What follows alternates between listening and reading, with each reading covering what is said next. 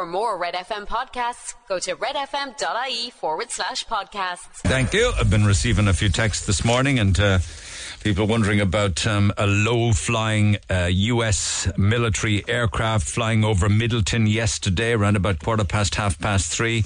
Uh, a couple of people have been texting saying I saw it flying quite low over Market Green, but unfortunately it was so fast that neither of us got a picture.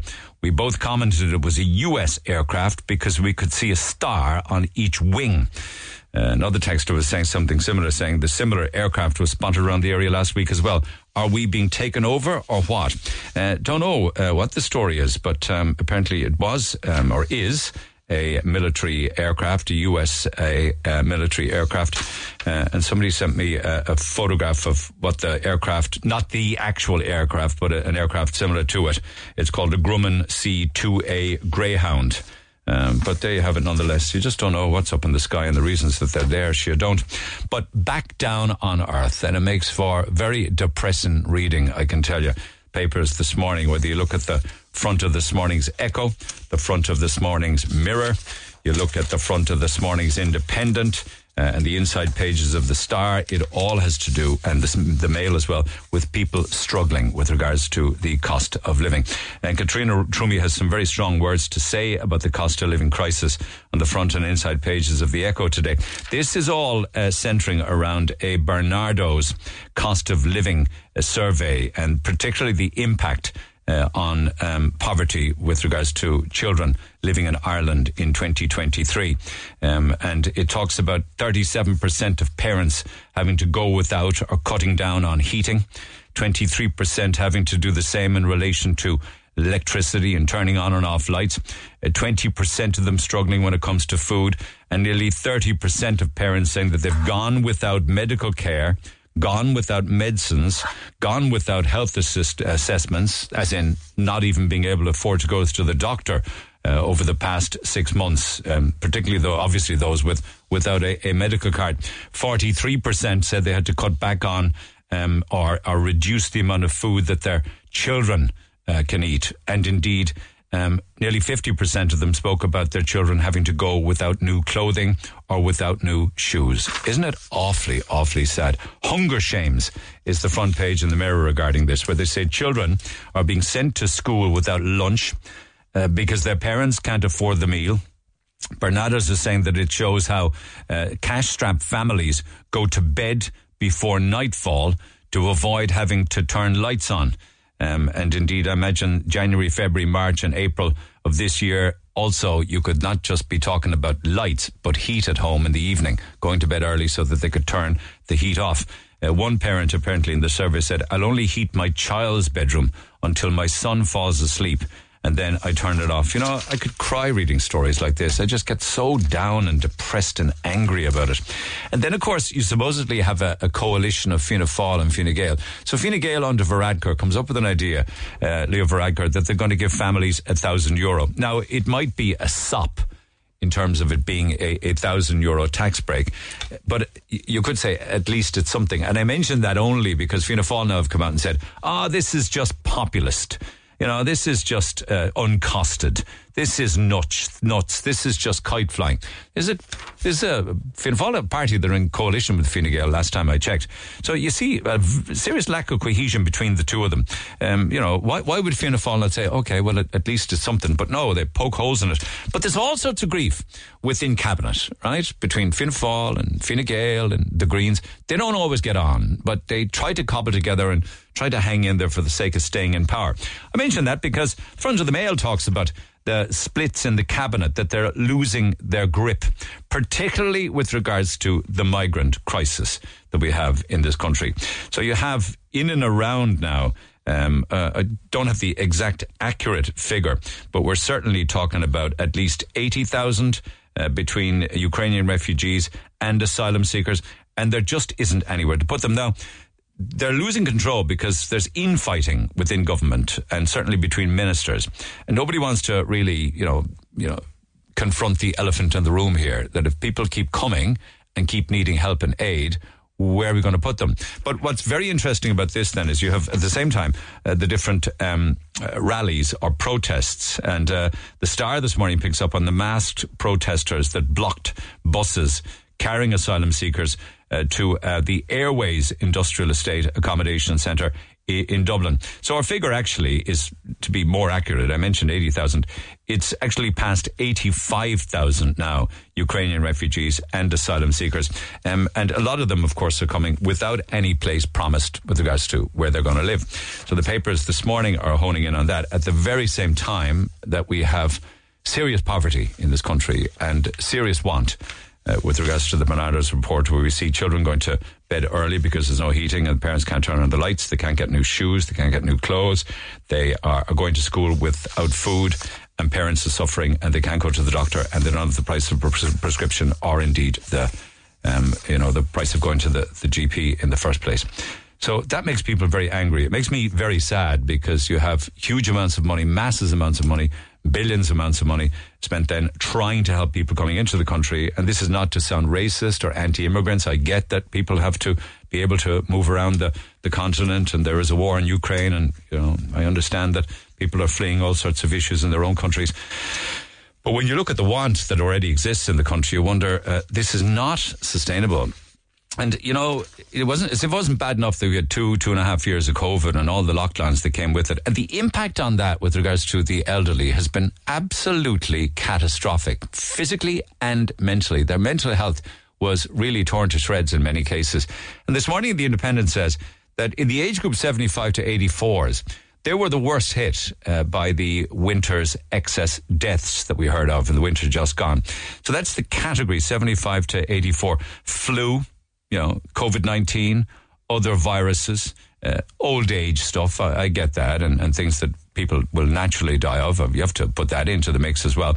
But also, many couldn't get the medical help that they needed, and they couldn't access healthcare. So here's more crisis and chaos in an already existing Ireland, as if things aren't going to get a hell of a lot worse. But you have to wonder, you know, with regards to the elderly who had a, a, lovely routine going on in their lives, many of them, you know, they would get out on a daily basis, they would walk, they would meet friends, they would go, you know, maybe for a swim or uh, many were in the gym and they'd be up on a treadmill or they'd be, you know, meeting their friends to keep themselves cognitively aware. Then you have COVID comes along and all that stops. And, and in some cases, their mental decline, their psychological decline was rapid. And unfortunately, I think it also brought on probably early dementia with people. And all of this had to do uh, with restrictions that happened uh, over the, the COVID period. It's, and I, am not, I'm not debating here as to whether that was right or wrong. We were living at a time of, of panic and fear and uncertainty, but the consequences of it your thoughts on that are welcome, incidentally. If you have a story to share like that, text 0868 104 106. Um, there's interesting news with regards to Debenhams. It has now been sold for an awful lot less than had been asked for. They, originally, the asking price was 20 million. Elvery's have bought it for 12 million, well below, nearly half the price of the original purchase. It's a 1.6 acre site. You know it. It's Debenhams, and before that, it was Roche's Stores. It's been there uh, for many, many, many years. Uh, and uh, it employs, Elvery's anyway, employs 700 people across 47 stores. And they already operate here in Cork. But the question being asked by some people at this stage is, do we need another sports store? It's an iconic building and good luck to them. They own it now. They're only going to, according to the examiner this morning, Tommy Barker says, they're only reopening the front portion of the uh, retail building. Uh, on the city's main thoroughfare. Um, what they're going to do with the rest of it, all the way back, and then all the floors above it, I have no idea. Uh, but uh, Kevin did some work on it uh, early on this morning with regards to the amount of sports stores that we have in, in Cork City Centre. We'll come back to those in, in a minute if you don't mind. Uh, but the question being asked is, do we not already have enough of them? Uh, and also, while that's happening, Eoin English, uh, the go-to guy actually on Leeside when it comes to the event centre, uh, he's got a bit of an update uh, in the Examiner today. You know the Brewery Quarter Plaza that's in the front of the old counting house? That's going to remain closed and won't be open to the public uh, until uh, the building is occupied. And, and, and you, okay, so you can accept that. But BAM um, are um, there's some kind of an update with regards to the conference centre. They've confirmed to Eoin English that they're still progressing with the detailed design and up to date costings for the long stalled event centre. Um, and they figure, or at least they anticipate, that they'll be on site in the third quarter of this year, which should be October um, of 2023, October this year. So that's when they're talking about anticipating building starting. But let me just remind you, because Eoin English does, that the sod for this 6,000 capacity venue was turned back in February 2016. Right? So that is seven years and three months ago. I mean, seven years and three months ago. Um, and we've got a lot of skin in the game. Uh, only last year, Eoin English reminds us that the government gave an additional 7 million euro funding towards the project, which means that we're in the hole for this now. For 57 million. That's the total amount of taxpayers' money uh, in the project. And uh, it's supposed to be delivered by BAM and Live Nation at some stage. And we're contributing 57 million to it. And we're over seven years down the track. I mean, God almighty. We, well, I mean, please don't tell me we were looking at the 10th anniversary. What do you get for a 10th anniversary? What kind of stone is that? Or what kind of um, precious precious gem. Oh, over in Wexford, then there's an update in this morning Star that talks about a couple who uh, are set to stand trial. These are charges relating to the dog attack on Alejandro Mizsan, and he was left with awful injuries to his face. Uh, he continues to recover. Uh, the misfortune, but he's back in school and everything. But he got very badly uh, savage. You might remember the, the story. The dog ripped off his bottom lip and mauled his cheeks and all his body and his legs and everything. I was talking to his brother on the air a few times, the brother, little nine year old. But they're due before the court. The matter has been listed for trial now with regards to this. It was a pit bull which wasn't on a lead that viciously attacked the boy. Um, and then there was a, a, an RG Bargy. Uh, which Michael Lyster's got involved in now. You know, the Sunday game. I don't know whether you, you saw that um, bit of a spat between Joanne Cantwell and our own Dónal Óg Cusack. Uh, he's a panelist, and she, of course, is the host. Uh, Michael Lyster says, "Yeah, um, you know, the Sunday game has got a lot spikier since my day." He says. He says the worst, and he's talking to uh, the Sun this morning. He says the worst that used to happen to me when I was hosting the Sunday game is that somebody might call you a bollocks. while you were while you were while you were queuing at Dublin Airport, or you might be walking down the street. Somebody would call you a bollocks. What?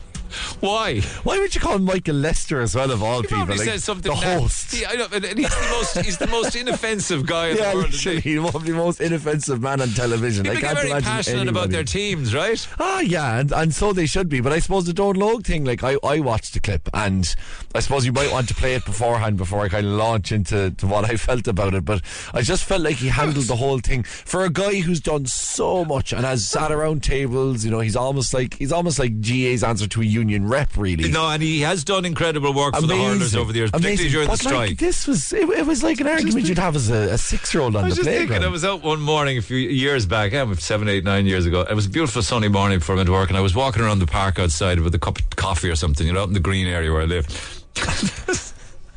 and this jogger, you know, is jogging up the Douglas Road, and he's jogging away. Man now, maybe maybe in his thirties kind of thing. And, and he's passing the gates. Just the big wall there. And he sees me and he shouts it, You're nothing but an effing bollocks. what do you s- what do you say I'm standing there with a cup of coffee, saying, "What the hell?" I thought he's supposed to be out jogging and enjoying himself. Like he's got serious anger issues if he's shouting bollocks. No, at me. there used, there used to be a joke. I think a comedian once said, "Look, the next time I see a jogger smiling, I'll go for a jog." no, but I thought it was supposed to be a happy place he was in. I mean, anyway, here's the audio. So just talk us into this quickly if you can. yeah, so this was on last. Oh my God, was it last Saturday's or? Uh, I think it Doesn't matter, the weekend. Yeah, the the Sunday game. weekend. It was a hurling um, match. It was a hur- It was a hurling game up in up in Thurles. Uh, the sun was shining. Um, they were sitting down. This was off the back of the comments that he had made on RTÉ Radio One. I think the previous Friday about uh, basically the the Tailteann Cup, which is kind of the secondary competition for GAA. So if you, if you He come out, if you get knocked out of your He says cha- it was the Gaelic Football Grand National for disappointed also ran. disappointed also. Uh, okay, yeah. so Joanne took him up on that. You went on Morning Ireland just over a week ago and made these disparaging remarks about the Tailteann Cup. Why would you do that? So, that's, uh, so we're here to talk about hurling. Now we're talking about Gaelic football. Yep. Did you hear the program? I did, yes. Do you listen to it every week? Yes. What's the premise of it? What's the premise? A hurling nation, but but that's regardless. You came out and you decided to talk about the Tailteann Cup and refer to it as a Grand National for non-runners. I'm just or for also rans. Why would you do that? Were they were, were, were they happy to be in that? Uh, are they are they happy to be in the Tailteann Cup? But th- that doesn't really matter. They're happy to have. What you're asking me, you're asking me. about what Okay, you- you're well, asking I would me, say- you're asking me. You're asking what I said. First of all, we're here to talk about one of the best hurling days now that we have in hurling. Yes. Right. You can listen to me every Friday morning if you want, and just after half past seven. Okay. gets it- he right? gets in his ad, Okay, yes. Yeah. So, you're asking me a question about what I actually said. I'm explaining to you what he said. Well, you said that it's a Grand National for all Ulster, you said, are they happy not to be? Not exactly what he said. Uh, for, sorry, it is. You said No, it's a. Grand National. Well, tell us what you, said. Then. No, no, you were listening to it. You tell me. Oh, you said it's a Grand National for all Ulsterans. Joanne, we're here to talk about hurling, and the next time you come asking me the questions, make sure you quote me correctly. Well, then tell us the quote. Was it not a Grand National for Ulsterans? You started. You didn't. You didn't quote me correctly. Joe, we the go next with time, it. exactly. Let's talk Okay. about the hurling. No, first of and all, on let's about go on- hurlers, look. right? I've given most of my life, or a lot of my energy, or as much as anybody else, making the lot of uh, hurlers, Gaelic footballers, and over the last couple of years, um, camogie players and ladies footballers. Delighted to say it to try and make their lot better. So I don't need any advice from anybody in that territory. Thanks very much. Do you think secondary um, uh, competitions are really important, including, say, the Tailteann Cup for footballers? Of course, you must have secondary competitions. You want a proper development path where everybody can see a pathway all the way to the to the top of the game. There's no question there, Joanne. Listen at 25 to 8 on a, on a, on a Friday morning, and you might get a better feel for He's hurling. promoted the Tailteann Cup better than anybody in the last week or two, I'd say. There's more people talking about it now. We'll we talk Thanks about very hurling? much, Joe. Will be talk about hurling? Yeah, but the one thing he didn't do when she asked him on a number of occasions was to tell her exactly what he did say. So I, I just thought I thought it was so childish. Like I mean, and I look, I think Dónal Óg has done a huge amount for for Cork hurling, but I thought all he had to do was say. That's not what I said. This what I what I actually said." said. was this. Let's have a conversation about what I actually said. So he didn't But clarify. He didn't. And Yeah, then when she tried to clarify, he just said, Oh, I don't want to talk about it. Let's Yeah. talk about hurling. But you can't come on a national programme. You mean you might say you essentially should stand call- over what he did say? Well, then? you can't call a, a competition like the Tailteann Cup a dis, you know a competition for disappointed also rans, and then not. But is it is that not what it is? That what it it, is? I, I no. It, look, it's. I, I don't want to get too technical here. Yeah, I don't, 'cause, appreciate. yeah, okay. But look, it is. It is essentially an opportunity for smaller counties to play on a bigger stage without being knocked out of the provincial championship. But why do why can't he why can't he say that if he feels it without everybody getting upset or taking umbrage to what everybody says? He's entitled to have that opinion. But why didn't he just say that then instead of saying it's a dis- it's a competition for disappointed also rans? There's a lot of co- teams are in the Tailteann Cup finals No, and they- it makes okay, their season because it- they're in the final okay, of the but that's competition. it's his opinion. That's fine, but at least stand over your opinion then if you're going to make it, as opposed to trying to pick out exactly. Well, I didn't exactly say this. And by the way, like she, what she quoted him, that's pretty much what he said. Like he, might, she mightn't have used. Is the there audio of Morning. Ireland saying what he did say available? do- there will be. There, w- there will be if you give me a few. All right, if you give let's- me a few let's do that we can and find do exactly but what- what he did I say. just thought if you're going to make an argument. Like it's fine if she completely misquoted him, if she was way off the record or she didn't provide context to it. But she listened to the program, she provided the context to it, and instead of doing that, he just said, "Well, let's talk about hurling." It's like, well, if you're going to comment on football, then be prepared to be asked questions about what you've been, what you've said. You know. Okay, let's let's see if we can find the audio from Morning Ireland and see what has to say. There's another Gar-related story making the echo today. Actually, you know where they're talking about uh, games being cashless. Well, apparently the Cork County GAA Cork County Council wrote uh, to the Cork County GAA board um, to ask them to uh, at least have one. Uh, cash entrance uh, to be maintained at all games, uh, and they've been they they said that they've been unbelievably insulted because the Cork GAA County Board uh, have failed to respond to Cork County Council's request that at least one cash uh, gate should be left open. So does that mean that the GAA games will be cashless then? Yeah, it seems like they're very, very clear on going cashless now. The GAA, Not even one, not even G- one Well, yeah. What's the the GAA say, well, you can go to uh, like a local SuperValu or a Centra who are their commercial partners. You could buy a ticket there if you want in cash. Um, you know, they say there's other ways to buy in cash if you want, but you can't just rock up at the turnstile and pay cash. Which, I mean. Look, uh, sporting. like, I can't understand why you can't just like. I mean, I don't. One turnstile, one Well, even turnstile. if it's not paying on the turnstile, if there's like a little hut where you can buy a ticket, like at Cork City, you can't p- pay cash at the turnstile, but there is a. a So Cork City have, a, have an option for cash. You can you can just go in and buy pay for a ticket with cash and then That's bring in smart. your ticket. Yeah, I just That's I don't smart. understand why they would why they would turn so many of those fans away. you know, just okay. There's another few stories in the papers this morning. Uh, Rolf Harris has died at the age of 93. The Independent this morning say serial paedophile, pop singer, and disgraced ex-children's TV star Rolf Harris dies at the age of 93. And of course, we all know of the court cases. Uh, involving Harris and the time that he spent in jail. Um, uh, he was cremated apparently uh, privately and had lived the last few years of her life as, life as, a, as a total recluse. But but I see actually staying with television that um, they're already starting to turn the screws on Patrick Kielty.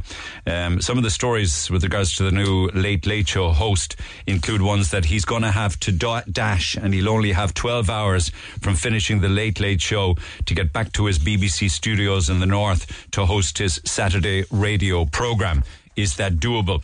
And indeed, Fiona Looney in the Mail this morning says that uh, she lived in London for many years in the 1990s, and even though she tried her best uh, while not living in Ireland to stay in touch with Ireland, you lose the pulse of the country if you're not living in it. She says, can Kielty's remote late, late ever feel the Irish pulse if he's not living amongst us uh, all of the time. And the Italians are rowing in now on the new Irish label um, on alcohol. Now there'll be calories on it and there'll be warnings about, you know, drinking too much and, and cancer and drinking while pregnant. The Italians don't like us doing this. The French don't like us doing this. The Portuguese don't like us doing this because they're huge exporters and growers of, of, of, of uh, grapes for wines. And now the Italians are saying, this is not a good idea. It's not what you drink that will kill you. It's how much you drink will kill you. And these labels are just going to make out that alcohol or indeed wine is bad for you. Papers also this morning talk of, uh, uh, some, I mean, it's amazing the amount of money that people have, but the Independent of a story of a 45 year old millionaire. He's actually a tech billionaire. He has now spent $2 million every year to stay young using blood infusions from his 17 year old son as part of the process. I have to say, he's 45 and his son is 17. And on the photograph that makes the Independent today, it seems to me as if it's working to be quite honest with you. He looks like his son's older brother. I mean, it's astonishing. Some might say more money than sense. And just a clarification, your uh, somebody's taking me to tra- task saying your maths are absolutely appalling. The third quarter begins in July, not October. You're right. The fourth quarter is October. The third quarter is indeed July. That's in reference to when will the convention centre actually be built. We're at the seventh anniversary of it now, and apparently, um, when it comes to uh, the you know the wedding anniversaries and the things that it's called, like for instance, uh, you know, a twenty fifth would be silver and a fiftieth would be would be gold. The seventh anniversary of the sod turning for the convention centre is known as copper and wood copper and wood, just for the record. Cork's number one talk show. The Neil Prendeville Show on Red FM. We get to the phone lines. Uh, Georgina, we've spoken in the past, and it's great to update with her again. Georgina, good morning. Good morning. Thanks for holding. Now, can you hear me okay? I can indeed. Okay, you're not on speaker or anything, are you? Sorry, I was. Okay, just took off the speaker because it's not the same quality. Um, lovely to catch up again. And there's great news, isn't it? There's always hope. You should never give up. What, what, what, what was the number of miscarriages? Um, in total, 23. 23. And six days ago, you gave birth to a healthy baby girl. I did. Yeah. I did. Oh my God. It really is don't give up hope, isn't it? She's, uh, definitely, I mean, she's a little miracle.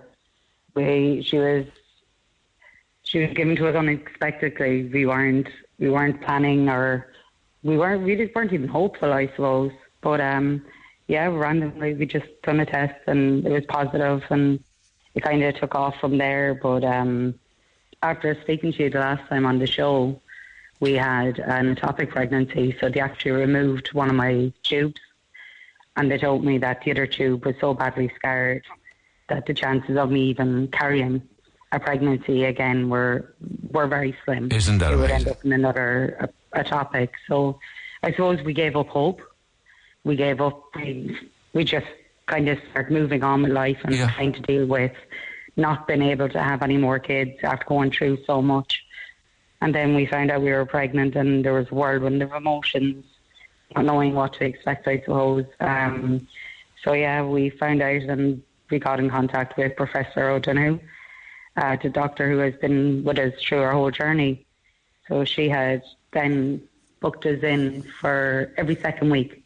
They kept a very, very close eye on us. Very close eye. When we spoke to you, I think it was probably about, was it as far back as 2018? Yeah, it was about four years, four or five years Four ago. or yeah. five years ago. Because I remember that your son, Leon, was born many years ago, right? And then, well, it, was it at least 10 years ago, was it? He's 19 in June. Okay, so 19 years ago. I'm just trying to remember the, the numbers. And then after that, it was literally miscarriage after miscarriage, 23 in total. 23 in total, yeah. And Yeah. every one of them as heartbreaking as the one before, or maybe worse.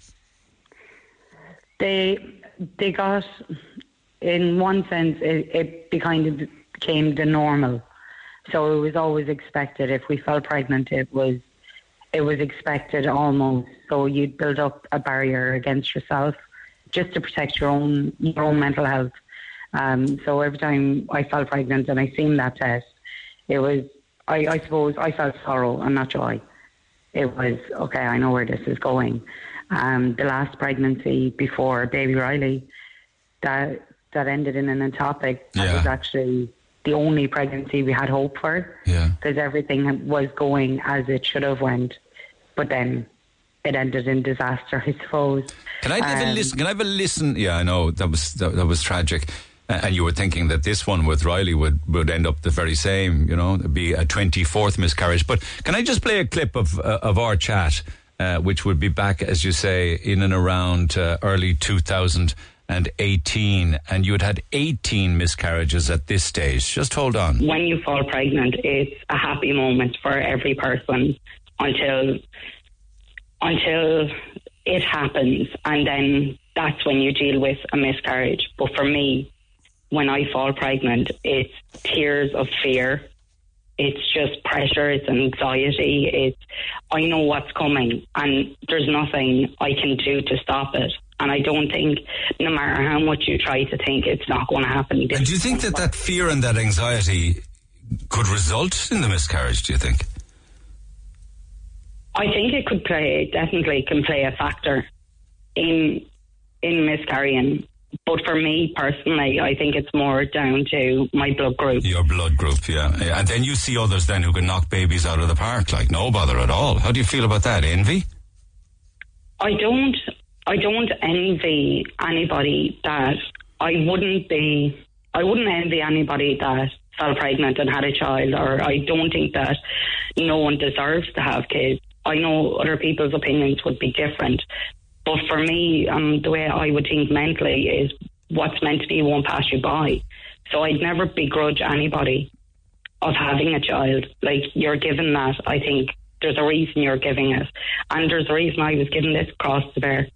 And the way I look at it is, I'm still standing. I'm, I can still get on with life. Do people ever say to you things like, ah, sure, it happens. Like, it'll, yeah, you'll get pregnant. You know, it'll happen. It's one of these things. Don't worry about it. Get over it. We've had we've had a lot of comments from different areas. Why are we bothering?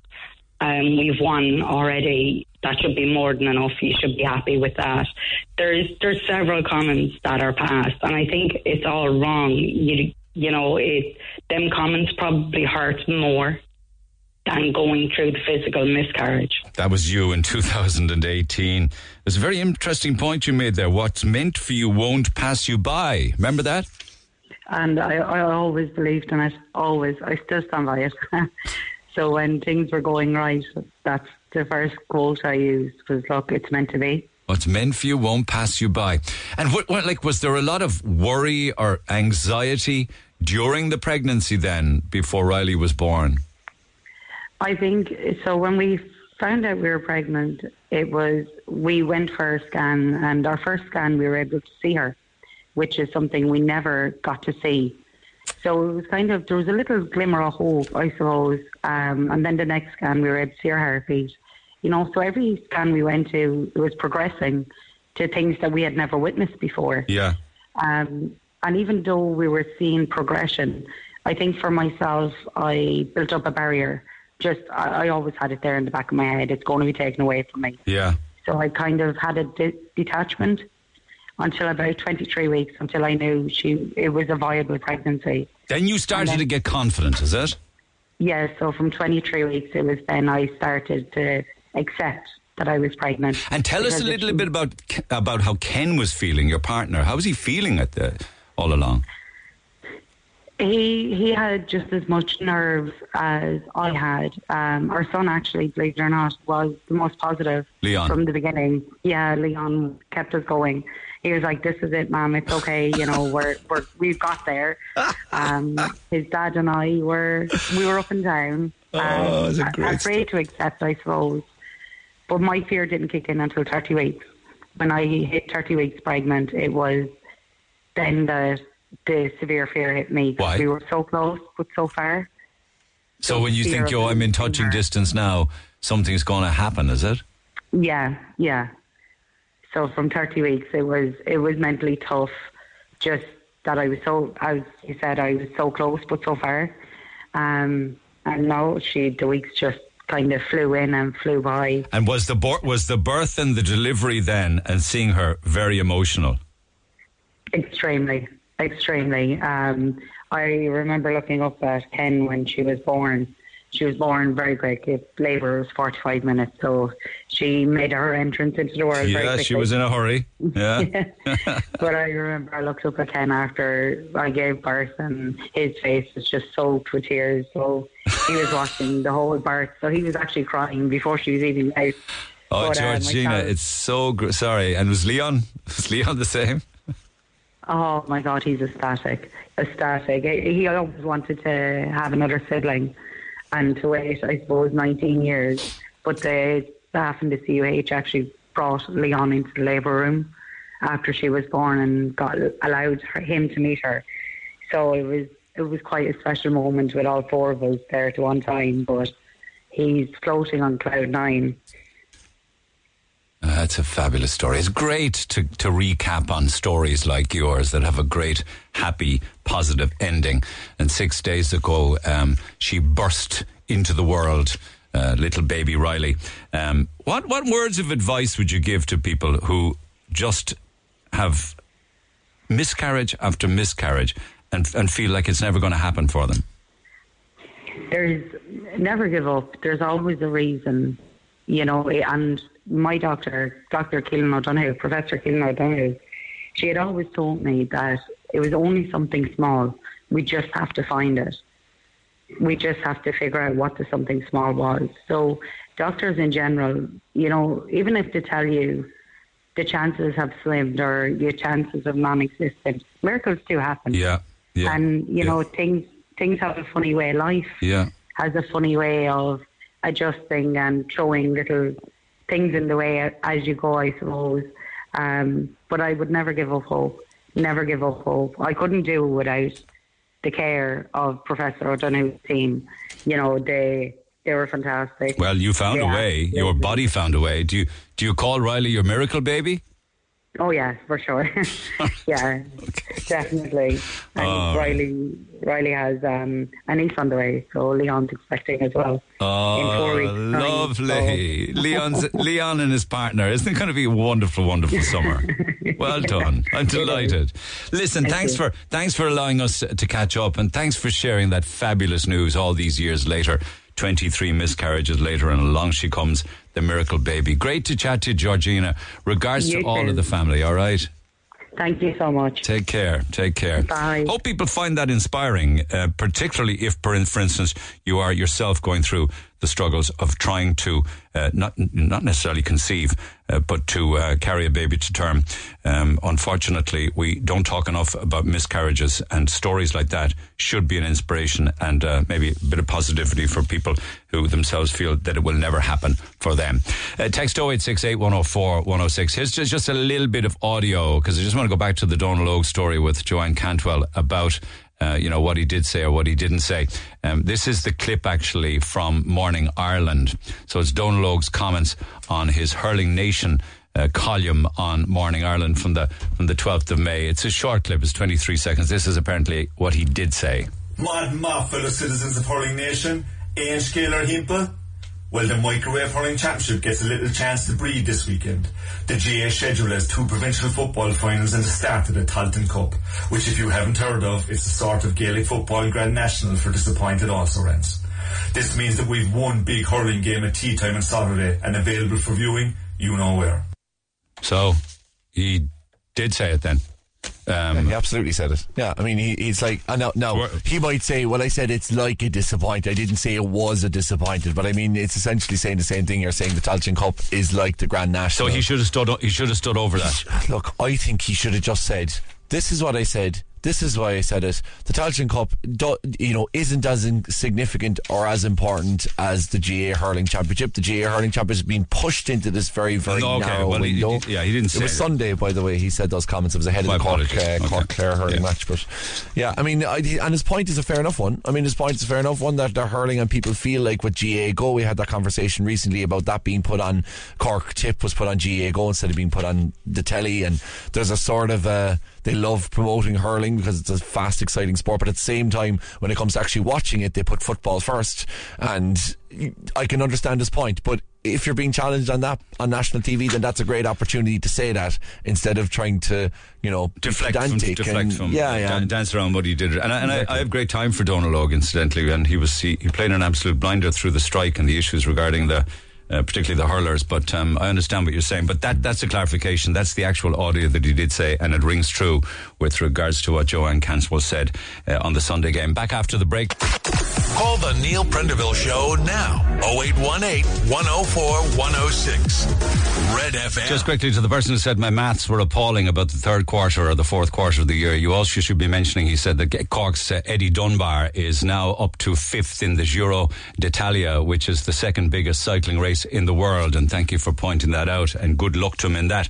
But I want to turn back to an appalling story. Of course, it is absolutely appalling the state that many Irish people and families find themselves in with regards to not being able to afford uh, to look after themselves or their children or put food on the table or put on even put on the lights, going to bed early, not being able to get new clothes or shoes for the kids, and not being able to give them food going to or a bit of food in the stomach going to uh, school in the morning. It's going to be even harder now across the summer, of course, because you're going to look for activity for the children and no money to pay it for.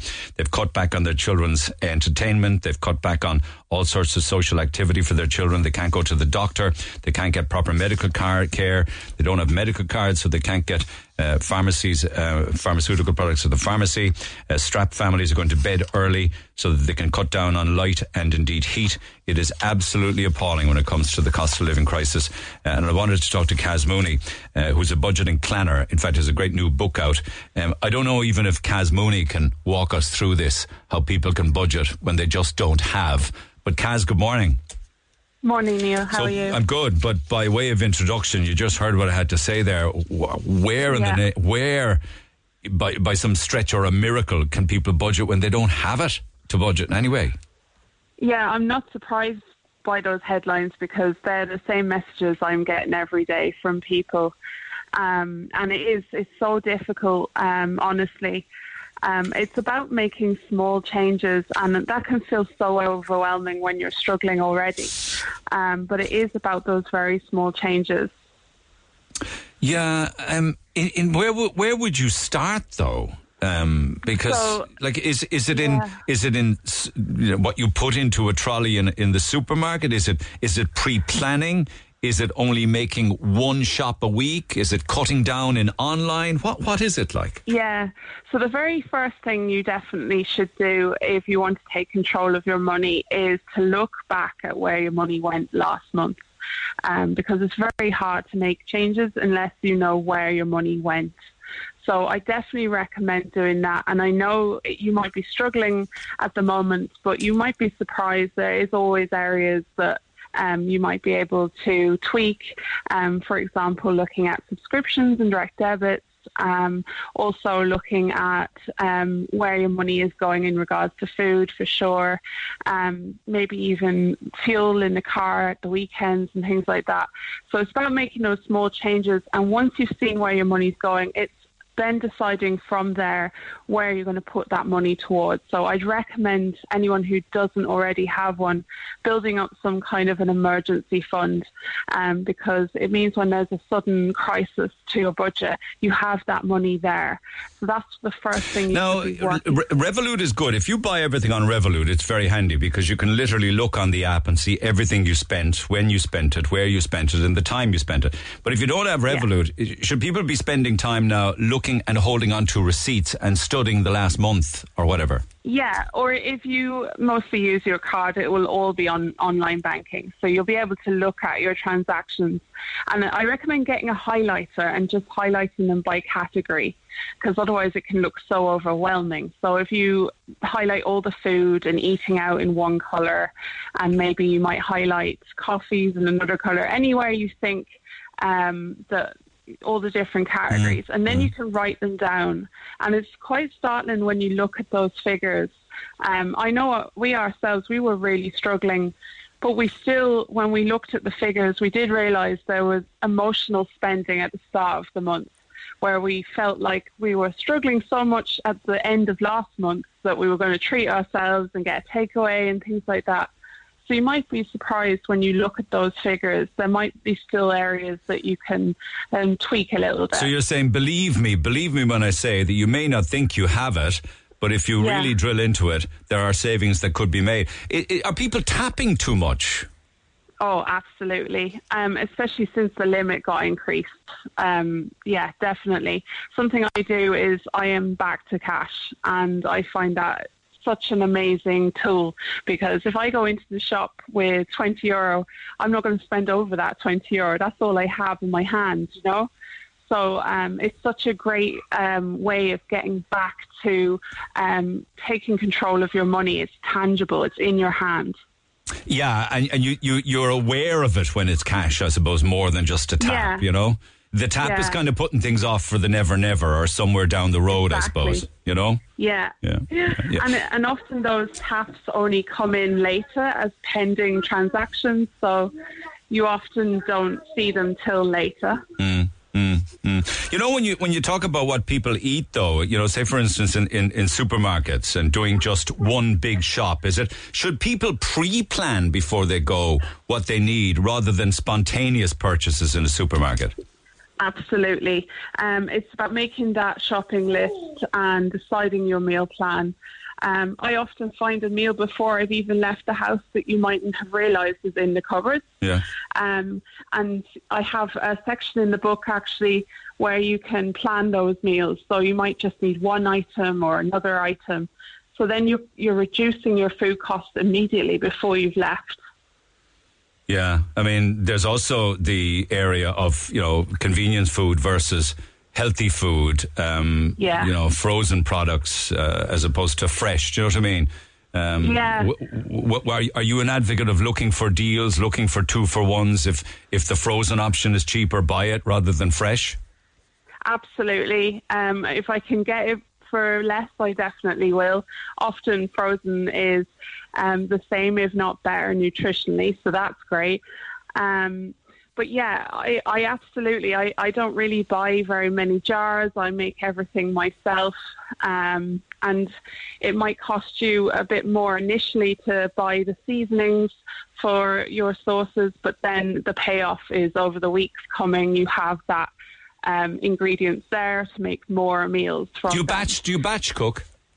Oh yeah, it's a great, great time and money saver. Um, yeah, absolutely. I'll make a couple of meals, put them into some freezer bags, and pop them into the freezer, and then you can just pop them into the slow cooker. Are there savings to be made with regards to utilities and phones and you know uh, you know life insurance or home insurance or car insurance and things if people look for better deals? Yeah, absolutely. Shop around, look for all the best deals. The only thing with them is to, of course, make sure that you're getting um, the best value too, because you don't want to be caught out when, say, you have to make a claim on your insurance and you haven't got everything that you thought you did. Yeah. So just make sure you're getting the most for your money there. Yeah. Um, but yeah, absolutely. Okay, I'm going to run rapidly out of time, but there's just one final thing that I want to ask you because part of the book deals with kids and money, teaching children the value. What, what, what are you drilling into in that aspect? I recommend being open with your kids about money. I'm not saying um, tell them everything, you know, put it all on their shoulders, but start to get them used to the idea of money and handling money. Give them pocket money, even if it's just a little bit, um, just to get them used to actually spending money themselves. It's a great tool, um, especially during the summer, to um, give them some money instead of buying them things because it me- gives them the choice. They're But the should they be made? Should they be made aware though that um, that parents are finding it difficult that they can't send them to a summer camp or they can't, you know, have as many treats. They can't have the new runners because the money just isn't there. Yeah, so with regards to that, um, I I recommend maybe saying to them, yeah, we can't do it right now, but we've started saving so that you'll be able to go somewhere maybe later in the summer, or um, we'll go on a family trip. So definitely word it in the right way. But yeah, I think it's really important to be open. Um, I feel like money hasn't been spoken enough to our generation. So I definitely feel for the next generation, how can we learn about money if you don't share um, how you're doing and Give how them the you're tools, yeah. Give them the tools. Yeah. Give them the information that they need. Appreciate it, Kaz. Good to catch up. Thank you so much for taking the call. Kaz Mooney's book is called Budget Budgeting Planner. It's available on all good uh, bookshops and indeed online. Taking control of your money and trying to reach and achieve your financial goals. Text 0868 104 106 on that one, and we're back after 10. Hey, it's Dave. Join me weekdays from 4 for Dave Max Drive, where I'll help get you home or give you a little lift at home. Big hits, loads of fun features, and traffic info. What more could you need? Join me weekdays from 4. Dave Max Drive. Now, the Neil Prendeville Show, Red FM. Okay, also more opportunities to win for yourself the super deluxe Weber Genesis Gas Grill Barbecue, courtesy of ourselves and in Carewswood Garden Centre and Cafe down in Castle Castlemartyr. I'll tell you more about that throughout the course of the morning. This is a beautiful, beautiful uh, Genesis Gas Grill Barbecue. It's valued at, you'd be paying 1900 euro if you were to buy it, but I will be giving it away on Friday morning's program. Uh, from yesterday, uh, we were talking about the cost of baby formula and the fact that it's just gone, um, I don't know, it's at least 30, maybe 35% dearer now. And this would be a staple. This would be a necessity. And got us talking then about baby formula versus breastfeeding. Um, and Jim says everything is stacked against a young Irish girl who wants to have a baby, right down to the promotions that are done in our supermarkets, like Dunnes not letting you use your vouchers for the baby formula. This is an EU directive, so any new mother who can't breastfeed is being penalised and forced to pay the high prices. I didn't know that actually, uh, that you couldn't use uh, vouchers in supermarkets against baby formula. Another texter says, I just wanted to share my thoughts and experiences on breastfeeding. I had my first baby during the pandemic, and it was the toughest time of my life. I had a C-section, and I was allowed in the hospital for four days, all on my own, with no partner or visitors because of COVID. My whole world had turned upside down with becoming a mom and I wanted to breastfeed and I was trying to figure it all out as a new mom. Nobody warns you or tells you how hard and painful breastfeeding actually is. The first three weeks of my breastfeeding journey was the worst of my life. I was in excruciating pain. I was trying to recover from major surgery. I was exhausted, my hormones were all over the place, and I remember bawling crying while feeding a very hungry baby boy every one to two hours through blistering and bleeding nipples. All the while, my friends who had babies at the same time still had lovely, uh, unchanged breasts, and their babies were sleeping through the night full up on formula. From four weeks on, everything settled and I fed him every two hours till he was six months old when I had to wean as I was returning to work. With my second baby, breastfeeding was so much easier and not as painful at all. Again, I only stopped breastfeeding because I had to go back to work. So in my opinion, I think breastfeeding rates are low because women and first time mothers are not prepared enough for it and how difficult it is both physically and mentally. Also, some women don't want their bodies to change or don't want to be tied to the constant feeding every few hours.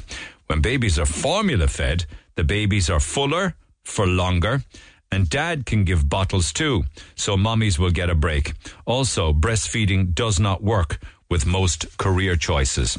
Very interesting text, and thank you for it. And there's many more like that then. Uh, cow's milk inhibits the baby from absorbing vitamin D. It's very dangerous before 12 months old because I was wondering what is the difference between, say, cow's milk and, and formula. Regarding the breastfeeding, years ago at Mass one Sunday, a woman started breastfeeding and the priest actually stopped the Mass in disgust. Everyone wondered what was going on, and after a few minutes, the woman left the church with the baby. It was absolutely awful. Yes, it was. And very ignorant as well. Uh, but maybe we could say those were the days. I breastfed my four children until they were a year old. My daughter's now 20, and when I had her, my milk hadn't come. She was supplemented with a bottle. But it didn't affect my supply later.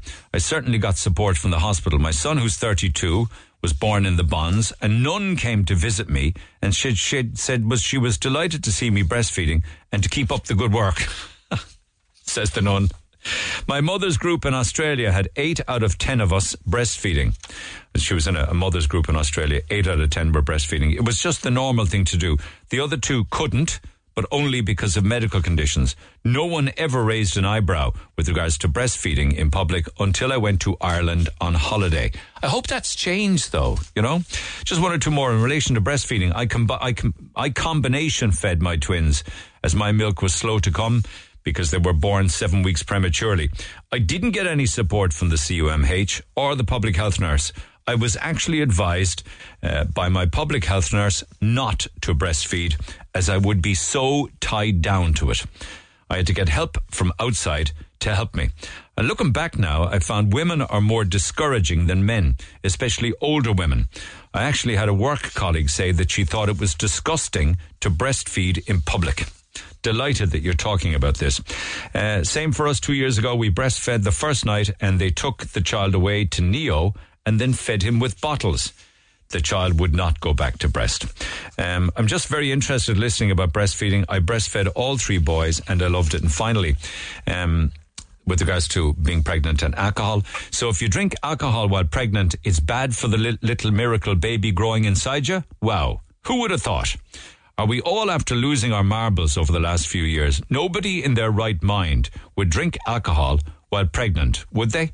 This is not news. Stop this nonsense. I literally can't believe this has even been talked about in 2023. Angela from Carrigaline. Well, it is being talked about because it will have alcohol, will have warnings on the bottle um, that, uh, you know, drinking alcohol while pregnant can damage the baby. And you're saying everybody knows that, nobody drinks while pregnant. Fair enough. Text 0868 104 106. Back after the break. Talk to Neil Prendeville now. 0818 104 106. Cork's Red FM. Coming up on the Neil Prendeville Show, an Irish woman's story of the life in the fast lane. We had this magical wedding coming up. Like my life was perfect. Dozens of connections, hundreds of millions of euro. And then it turned to chaos. I'm trying to tell a toddler that her father is gone is the hardest thing I've ever had to do. A story of love and loss, and a man who needs to be heard to be believed. Jane used to always say to me, You couldn't make this up. You couldn't make this up. A brand new podcast series exclusively on The Neil Prendeville Show on Cork's Red FM. Episode two of You Couldn't Make This Up after 11 o'clock this morning. You can text 086 8104 106, pick up the phone on 0818 104 106. It's some years since I last spoke to Tom Curran, the partner of the late Marie Fleming. We spoke on a number of occasions over the years. I believe that this is actually the 10th anniversary of her passing, and he joins me by phone. Tom, good morning.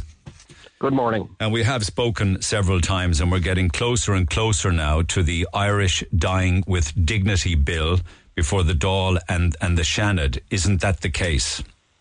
Well, uh, I'd like to think that that was the case, but I'm, I'm afraid it's not quite as, as simple as that. Mm.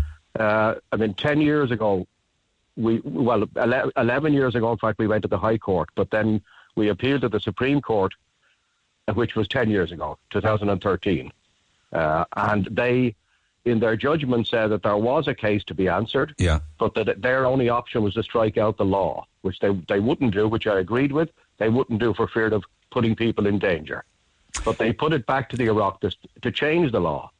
And finally, after 10 years, they've set up uh, a committee, uh, a joint party committee, to look at the issue. But this will, like, yeah, but this will, if it does get across the line, will allow people with terminal illnesses or unbearable conditions and pain to request medical assistance to die. Well, that, that that's the plan. Well, that is, that is the long term plan. Yeah. That has been the long term plan, Yeah. and that, that should be the outcome. Yes. Yeah. Now, The- there, there, will obviously be very strict conditions. Oh, totally. Uh, who can apply? Totally, Absolutely, and, and, and again, I completely agree with that. Yes.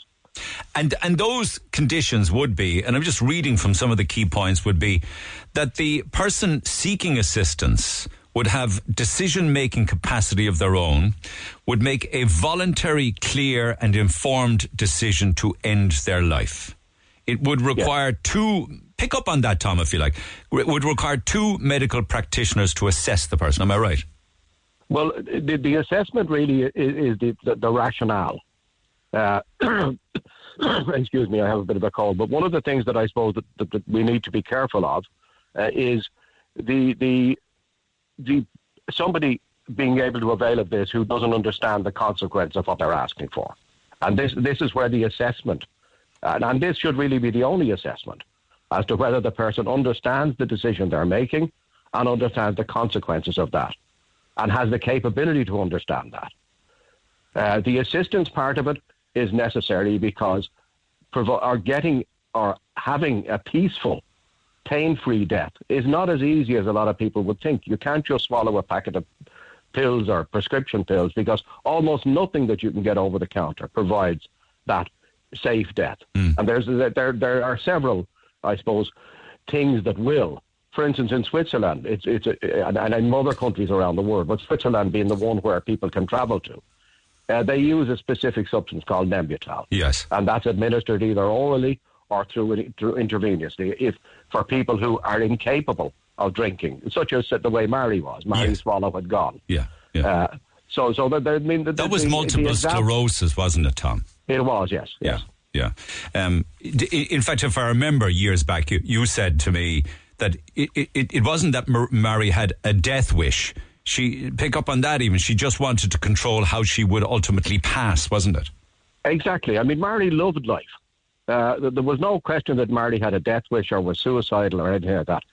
As Marley put it herself, uh, MS was taking away her life and was taking control of her life over the over the, the, the, the long number of years that, that it progressed. Uh, but she didn't want it to take control of her death. She didn't want a prolonged, painful death. She didn't want her grandchildren to see her uh, go through this agony. And she didn't want to go through that agony herself. So she wanted to be able to decide that at a point when life, there was no life left for her, that the pain was too bad or that, that her, her conditions uh, didn't allow her to have a life that, that she felt was worth living, Yeah. that she wanted to stop.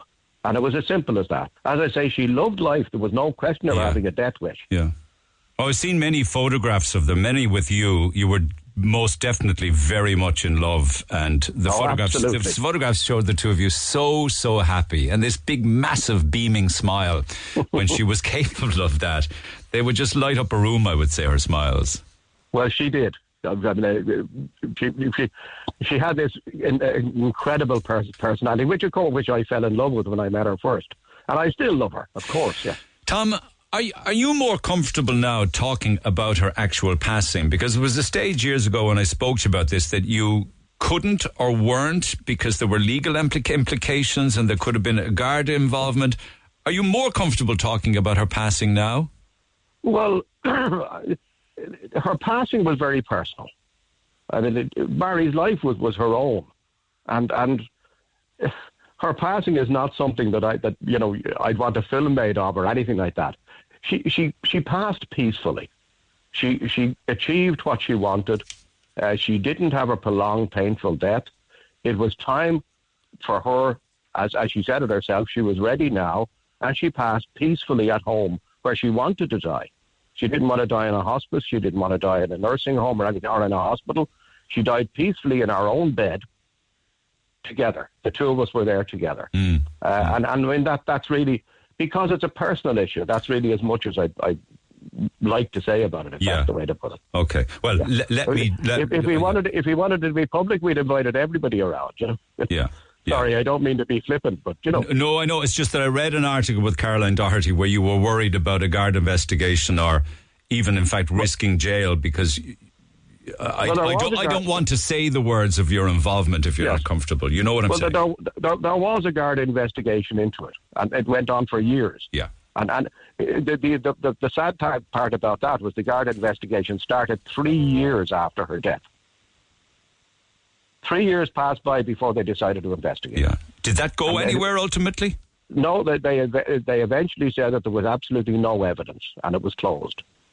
Now, it, it wasn't even put forward or put back as a, you know, a further case or, you know, that uh, if other evidence comes up, the case, the, I was told uh, that the case was closed. Okay.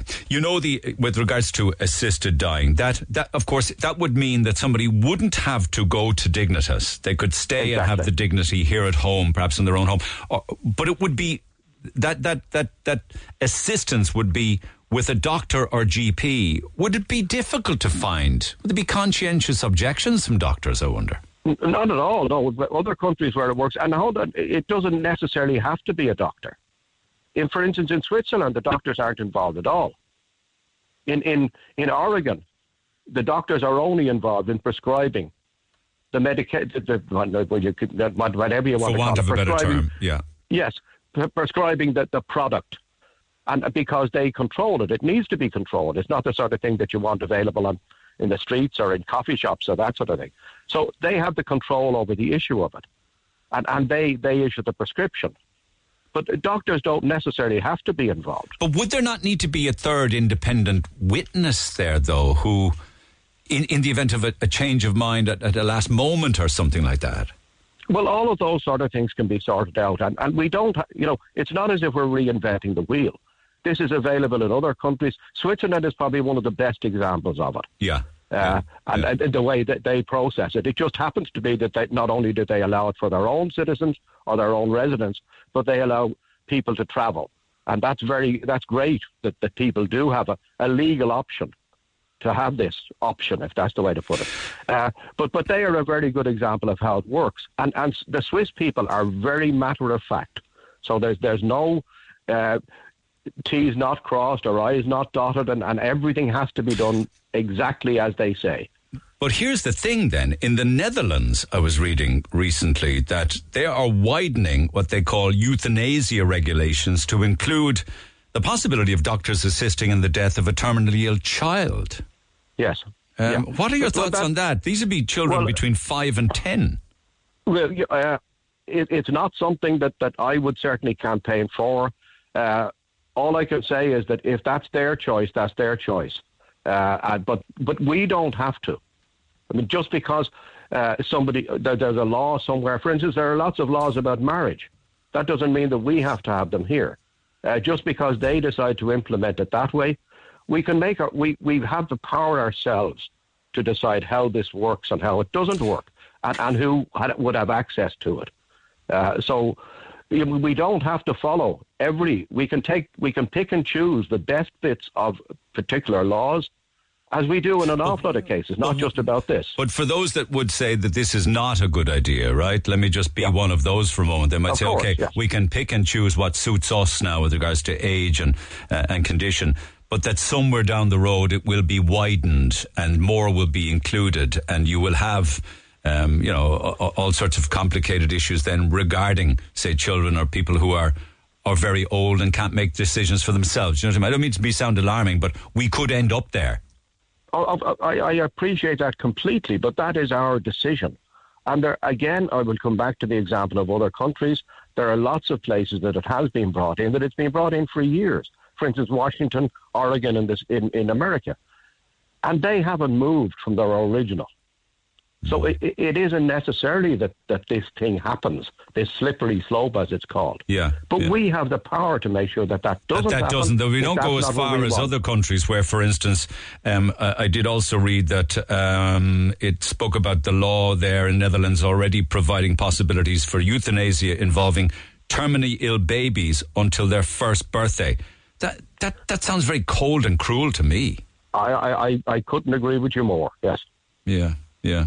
And and do you see this ultimately being part of the statute here in Ireland? I, I do. Well, I hope so. Yes, I do. Yes. Uh, and and I, I suppose the reason I'm talking to you is that we're in Cork at an information meeting on on uh, Wednesday the 31st in the Mel, in the Metropole Hotel at at 7:30, and this is to to talk to with, with the ordinary people about their their fears on this, uh, to dis, dismay those fears or, or or let people air their views and, and find out what this is really all about because there is a lot of scaremongering, like the thing about, oh, you know, we'll be killing two year old children and that sort of thing. Yeah. Uh, And, and the slippery slope will, will come in. That is not the case in most places that have legalized it. Yeah, yeah. I suppose we really, we all have to, and we can't do it, walk in the shoes of those in intolerable pain or with a terminal illness where they have no control over their own bodily functions and no hope of recovery. Um, it's, it's through those people's eyes, really, we need to appreciate this. Isn't it true?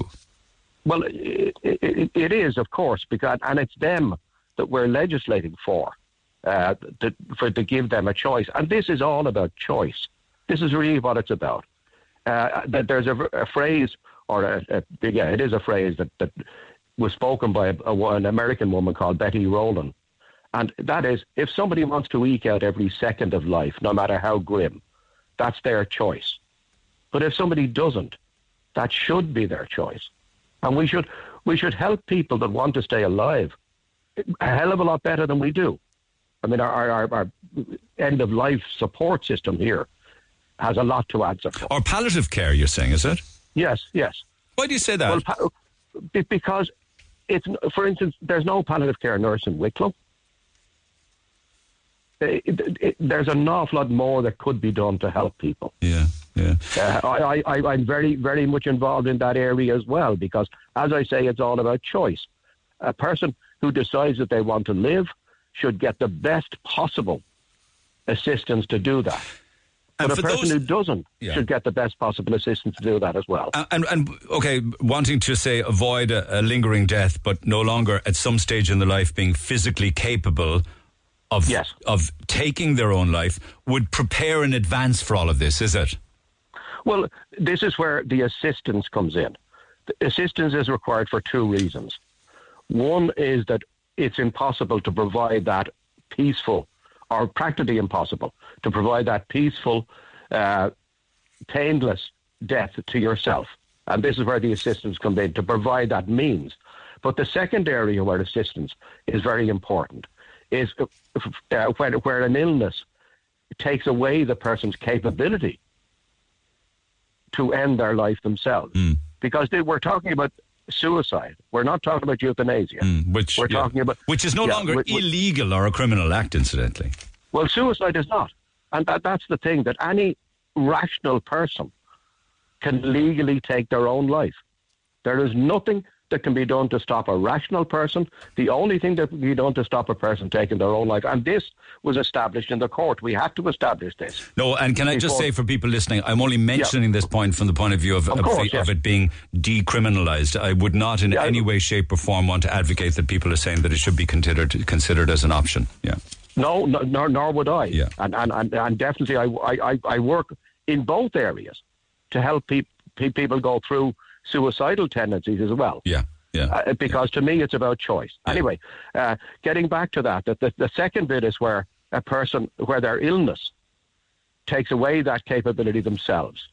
So this is where the assistance comes in as well, to provide them with that capability, to, to act as their body for them. Yeah, yeah. And have you, over the years, spoken with people who are um, in situations that Mary found herself in, or and continuing to live a life with very little quality, which will continue to diminish? Have you met with people like that?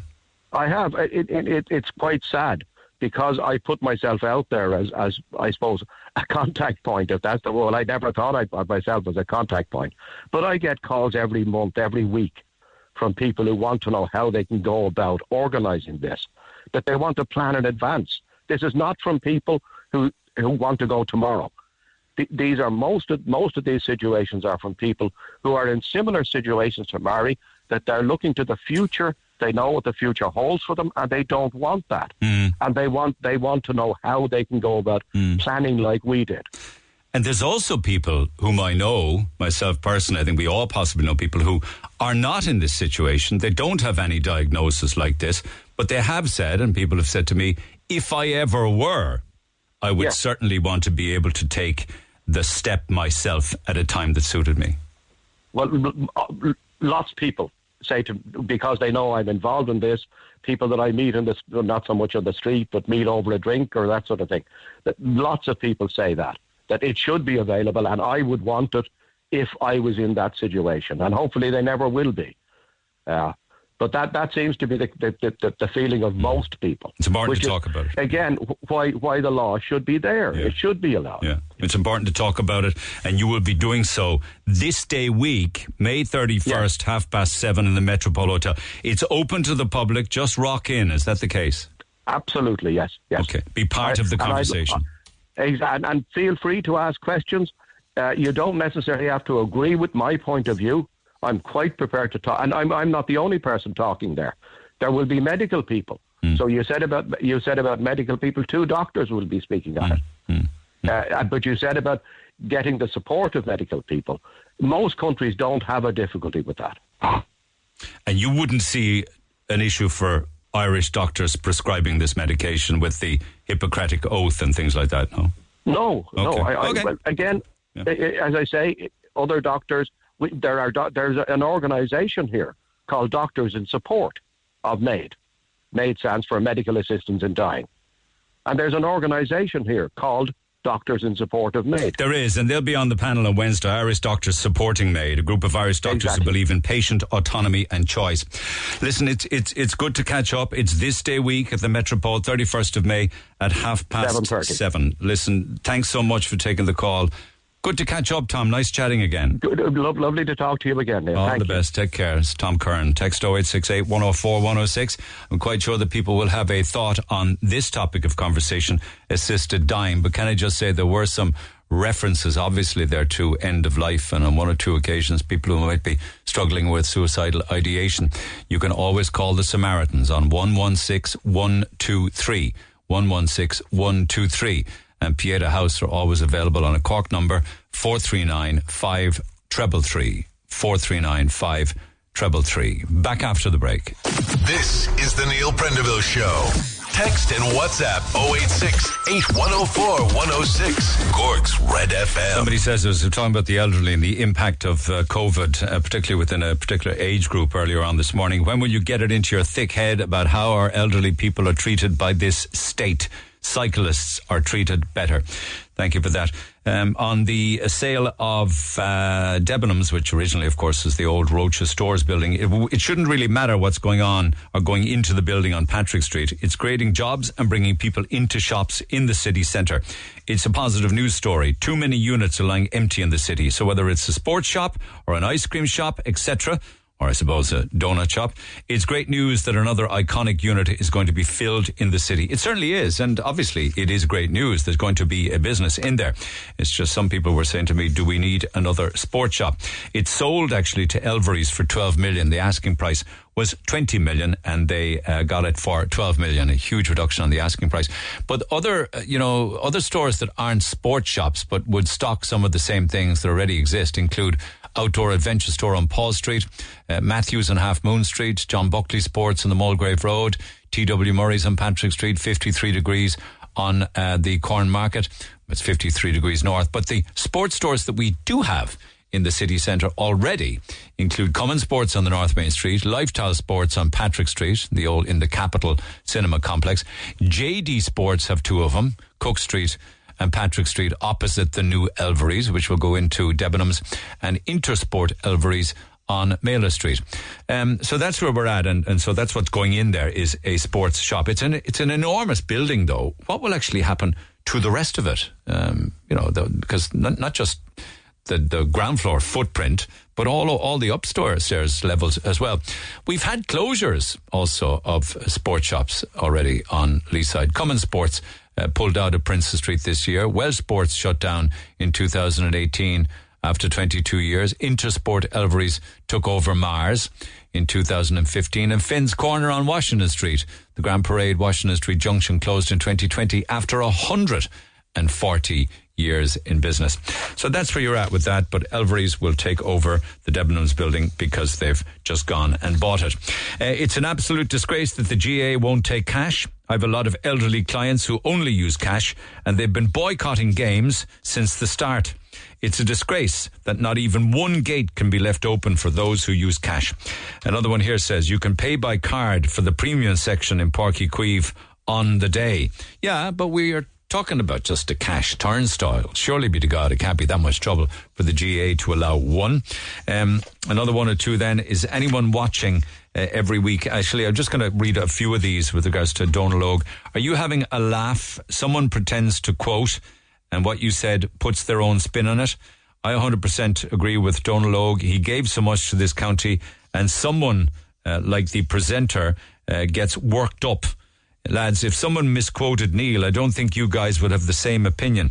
If you're going to quote anyone and you're having an argument about your opinion, the very least you could do is quote whoever you're arguing with correctly. Not to fit your own agenda, but quote word for word. Maybe then you can argue your own corner. Well, I played both versions of it and it did sound the same to me. Um, if it had been a male presenter and not Joanne Cantwell, I don't think people would be so quick to defend her. It sounded like a school teacher scolding a school kid. Uh, says Kay. Dónal Óg loves the sound of his own voice, and Joanne Cantwell is no better. Bring on Jackie Hurley. There's a selection of text for you, and one or two more.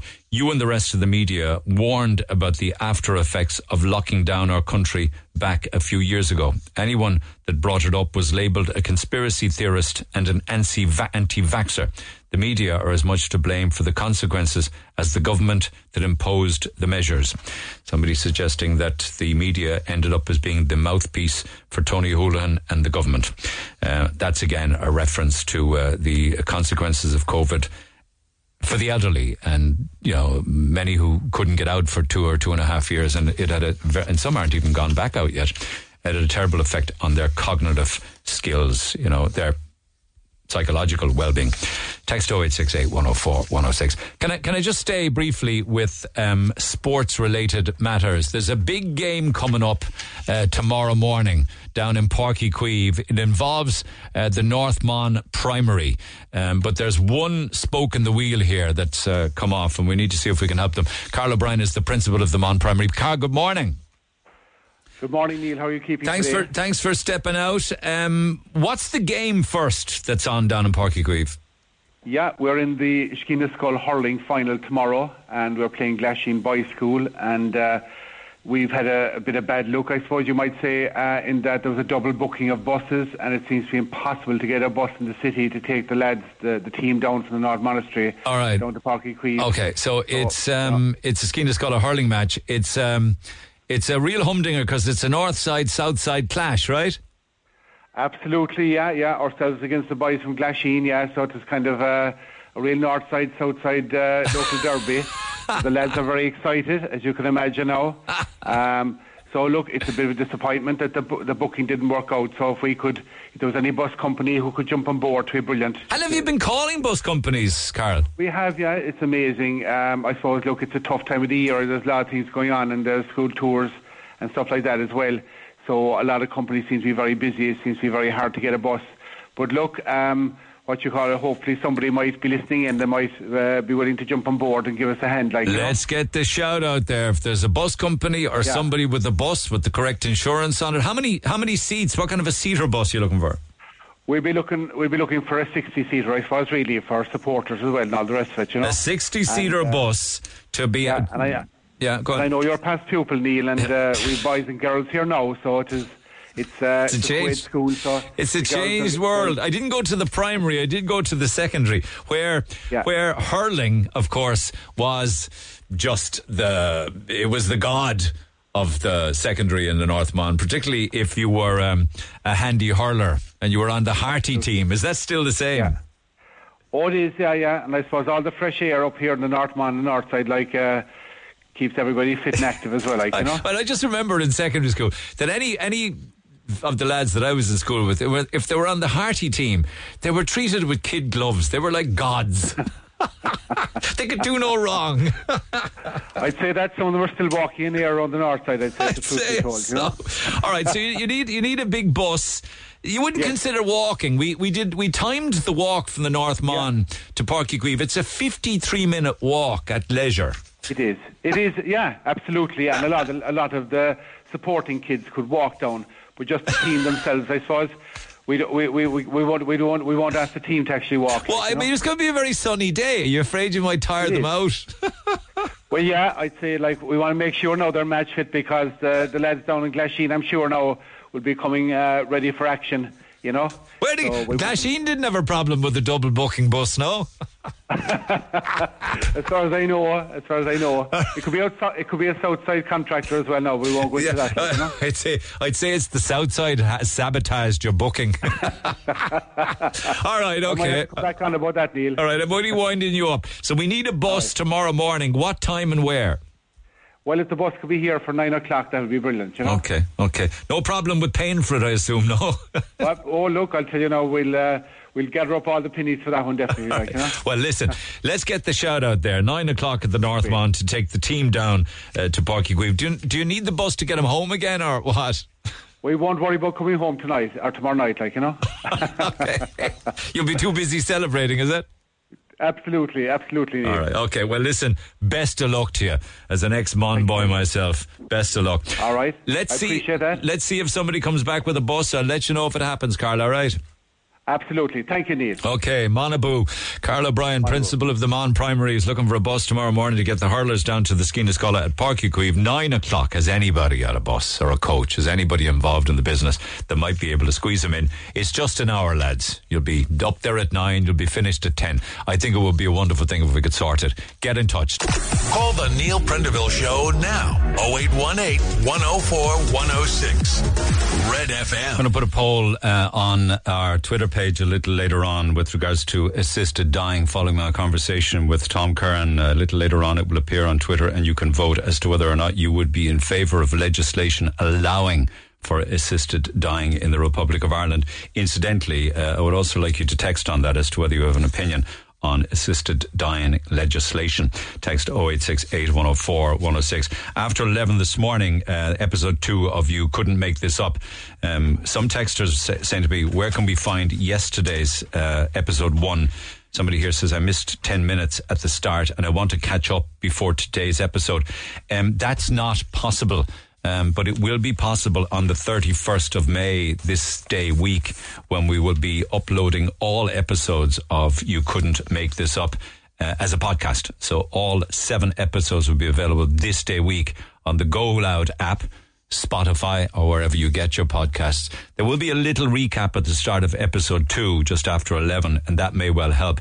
Uh, but unfortunately, um, there isn't a replay of episode one until it's loaded as a podcast. Uh, text 0868 104 106 for all other business. Um, I didn't mention this in the papers this morning because I knew I would be chatting uh, with. Um, um, with Philip Stokes with regards to the repair of Mangan's clock. I'm just actually, while I'm talking, I'm reading the article in this morning's Echo. Fabulous clock face, but uh, it needed work. It needed TLC. He did the same actually with the clocks up in Shandon. So he's the go-to guy on Lee side when it comes to some of our iconic clocks and what have you. And he joins me by phone. Philip, good morning.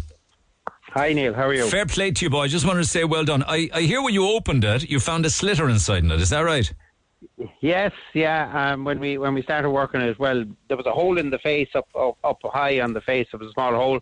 Uh, well, about a six-inch hole uh, in the face facing the river. And um, when we took it apart, yeah, we found the the cause, the culprit, which was a, a sliotar, um, which some fella obviously had poked against the face and gone through.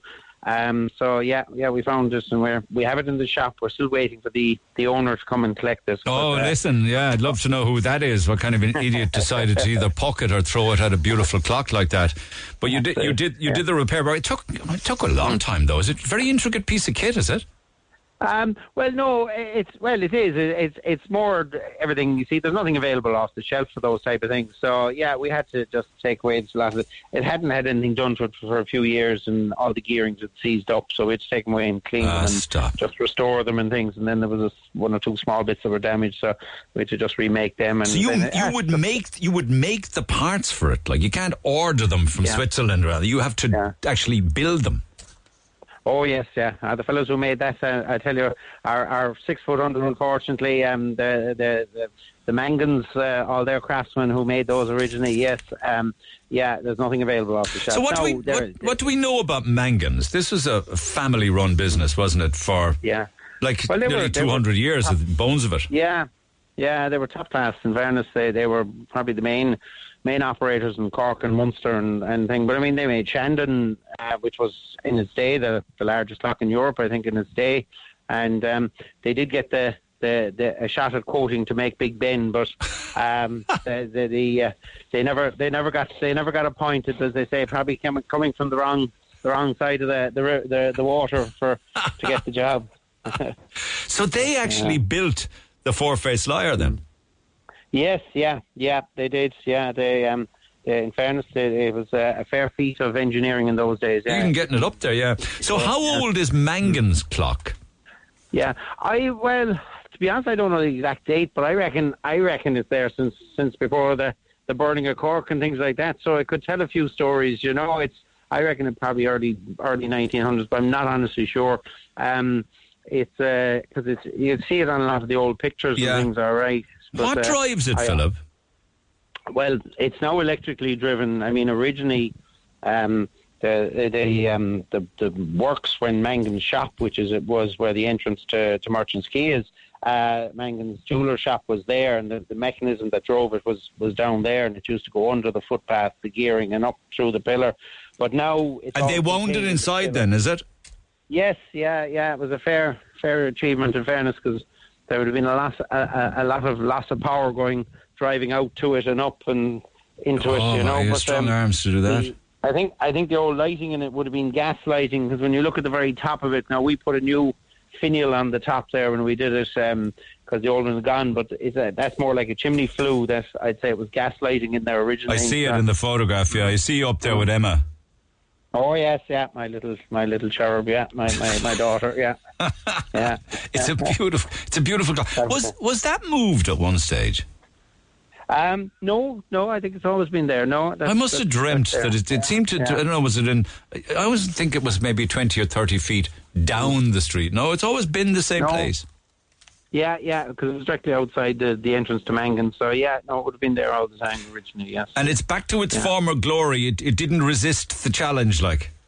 No, no, it was tricky in a way because yeah, we it's now converted to electric, so we had to adapt a lot of bits into the pillar uh, where before the the original stuff was external to it. So yeah, it is uh, you know, but a lot of, most of it's the original, um, the faces and the, the gearing. It's so going up to important, it and the isn't hands. it? Yeah, it's so important. I mean, you are right. Owen Kelleher in the Echo- this morning says that it survived revolution, it survived the burning of Cork, it survived the Civil War, uh, and many, many people uh, went courting and had their first date under Mangan's clock, I believe. Yeah. Oh, I'd say so. Yes, yeah. I'd say I could tell a few stories. Yeah. Oh, yeah. that's a beautiful Unfor- thing. Yeah. Yeah. Unfortunately, the last few years it was only being used for putting posters and things on it. So hopefully now they won't be fellas going around sticking their yeah. their event posters up on it. Well, but, uh, that so should be it that look should be made a crime. Mm, that's it. yes, Listen, yeah. um, how are the how are the clocks on Shandon doing? It's been a few months since I was up there, but is one of them stopped?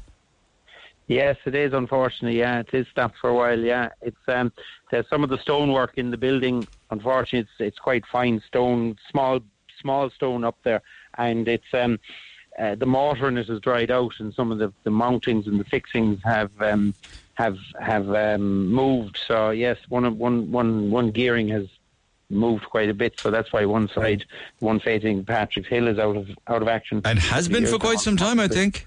It has, yeah. Unfortunately, yeah. It's uh, um, I, I, I'm not sure. Unfortunately, it's it's well above my pay grade. What, I know, but I feel another. I feel another campaign coming on, like we did the last time. Do you? That's it. Yeah, yeah. Well, it, it's something, but uh, unfortunately, it's it's it's it needs external work as well. Which so it's it's um it's not a case of just doing the doing the faces or doing the movements this time. The, some of the faces need to they're looking very shabby and they need to be um fixed and and the No, numbers. some of those numbers are, it needs it needs fairly serious. That uh, needs that needs to be work on it. given ongoing TLC and given the Well- respect that it deserves. Mm. Yeah, it does because considering it's the, the emblem of Cork and things, it's it's actually terrible that, that it's not prioritised in that sense. But, Okay, okay, uh, okay. But you're you're the man for the job, and maybe a couple of plasterers or stonemasons, whatever. when it comes to, it. I'm going to put in a query to Cork City Council as to whether they're even aware that one of the four-faced liars has been stopped for a long, long time. But you're the man for the job. It's good to catch up with you again, Philip. Lovely. Look after yourself. Thank you you, too, my much. man. Take Yeah. care of yourself. Philip Yeah. Stokes and his daughter Emma Stokes, and of course there's the clock and watchmakers on MacCurtain Street, and they did the work on Shandon before. I've just done the work on Mangan's clock. It's a beautiful clock. It's just gorgeous. Um, but let's get a let's get um, a query into Cork City Council as to whether they're aware of it. Surely somebody is, and what their plans are with regards to what they're going to do with it. After eleven, episode two, you couldn't make this up. Coming up on the Neil Prendeville Show, an Irish woman's story of the life in the fast lane. We had this magical wedding coming up. Like my life was perfect. Dozens of connections, hundreds of millions of euro. And then it turned to chaos. I'm trying to tell a toddler that her father is gone. Is that I didn't I'd ever had to do. A story of love and loss, and a man who needs to be heard to be believed. Jamie used to always say to me, you couldn't make this up. Catch the new podcast, You Couldn't Make This Up, on the Neil Prendeville Show weekdays from 9 a.m. on Cork's Red FM. And listen to the entire series from Wednesday, 31st of May on the Go Loud app and wherever you get your podcasts. The Neil Prendeville Show, Red FM. And by text, to those taking part in the Tailteann Cup itself, it's the same as the Munster final to them. Having played in a so-called weaker hurling county myself, Derry, it's a disgraceful comment for Dónal Óg to make. These people are playing our national games and they need respect. This is to do with the comment that uh, he made along the lines of Gaelic foot, that the Tailteann Cup is Gaelic football's grand national for disappointed also Rands. Donald says, with regards to people who are struggling financially, I can't believe that people are being advised on how to check where their money is going. It's very easy. It's going on gas, electricity, rent, mortgage, food, clothing, also on motoring expenses for a car to be able to go to work, for money to pay all those high bills. There's not much left to plan with after that. We're back 50 years in this country to when people were living to work. May God help people keeping going. I agree with you 100%. It is very depre- depressing. It really and truly is. It would make you very, very angry, actually. And it's, it's understandable why people are, many people are, are bitter at the divisiveness of Irish society these days.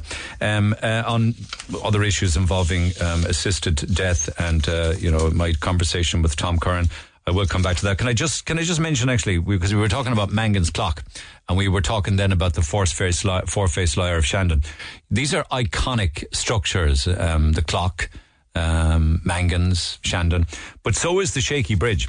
And I saw a story this morning, a court report from Liam Heylin says a man charged with causing criminal damage to the Shaky Bridge at Cork's Mardyke um, by spray painting it has appeared before the Cork District Court, a fellow called Barry O'Brien from Fairhill. It's alleged that Mr. O'Brien was found in possession of 20 cans of spray paint and that there was a, song, a strong smell of cannabis from him at the same time.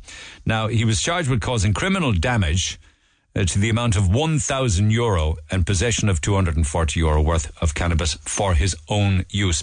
Now that case is, is going forward uh, for trial. It will be if the, it will be contested, though I believe, obviously. So we'll have to let that take its course. But that's just another story for you. We go from um, Mangans to the four-faced liar uh, to an allegation of somebody uh, spray painting and damaging uh, the shaky bridge. Lines are open. You can pick up the phone on 0818 104 106. You can text 086 8104 106. The Neil Prendeville Show on Cork's Red FM. Our phone lines remain open after midday 0818 104 106. Things really starting to hot up on You Couldn't Make This Up. That was episode two. Episode three airs tomorrow morning just after 11 o'clock. And on Friday, um, pardon me, on, on Wednesday of next week, the 31st of May, all seven episodes will have aired on air. And then I will upload them onto the GoLoud app. Uh, onto Spotify and wherever you get your podcasts. Um, and then they'll all be available as one lot, all seven episodes. Episode three tomorrow. Now, uh, back to a story from earlier on this morning. The North Mon Primary are playing Glasheen Boys in the senior premium, sorry, the senior premier uh, hurling final down at Páirc Uí Chaoimh. It's the Sciath na Scol final. As I was saying earlier on, it's a north side, south side clash. The Southsiders have their own bus, but the Northsiders haven't. There was confusion over a double booking, and we were mad keen to try and find them a coach. Every single time I ask Kearney's coaches for anything, they never ever let me down, and it's absolutely great uh, to be joined on air by Linda Kearney. Linda, good morning. Hi, Neil. Good morning to you. How are you? I have Carl O'Brien, the principal of the Mon Primary. Morning, Carl. Hi Neil, hi again. Have you- Um, have you- absolutely brilliant. Have you Yeah. good news from Linda Kearney? I have some great news from Kearney's there. Hang on, let, They us are- see. Let's say hear what. Let's hear what. fantastic people. Yeah, let's hear what Linda has to say. Of course. Yeah. Well, to be honest with you, I I didn't know anything until I turned on my Facebook this morning, and my Facebook was hacked. But I was running off an old account. And one of my oh, What? good old- Really? yeah. Oh yeah. God, yeah. This was obviously meant to be. So, a good friend of mine from school, Breffney O'Reilly, she had tagged me in a Stevie G post. Stevie So- G was on board with this very early, looking for the coach. I know. was. Yeah, yeah, He yeah. was. So has he got a? I- Has he got a? Has he got a, someone playing in the game or what? God, I don't know. that Um, now. I just- think I think he uh, he's very interested. I think in the North Mon. In fairness, like you know. All right, okay. So Stevie G got on to you as well, then, Linda. Right, where are we at now? Have you a coach? I think I think my husband Roy was on to one of the lads there. James. yeah, um, yeah, yeah. And he, he, he said he sorted it, yeah. So So you, we got a sixty-seater tomorrow morning. we got Uh, a 60 seater Neil, which is brilliant from Kearney's, which is absolutely wonderful. Like you know. there's my husband with the red cape again. There you go. Every single time we ask, Kearneys are always willing and able to help out. So this is a. Listen, Neil, if we can, we always will. You know, if and I, said that to CVG, I said, listen, if we can help, we'll we'll do it a heart and a half. Well done, know, well done. You shifted oh. things around because I hear it's mad busy. Is it? Absolutely. I actually have to take a photograph of my husband around with me because I don't I don't see him no more. He's literally flat to the mat at this stage. He'd want to get his work-life balance sorted, girl. That's it. I'm telling you, I'm telling you, it's definitely. There's no hitch with a horse, nor is there a hitch with a coach. There you go. Well, listen, we're, I'm delighted that we're able to help out. Fair so, play, um, fair play. Ten out of ten. Thank you so much. Listen, well Yeah. done, Linda. Thanks. So you know the time. What time do they need to be there, Carl?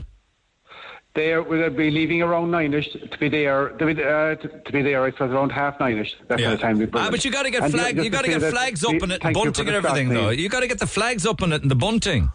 There are, there are a couple of fellas here at the moment now organising flags and bunting, and a couple of families were, a couple of families have phoned into school there saying that the only way to get anything done in Cork is to go on to Neil Prendeville, like, you know.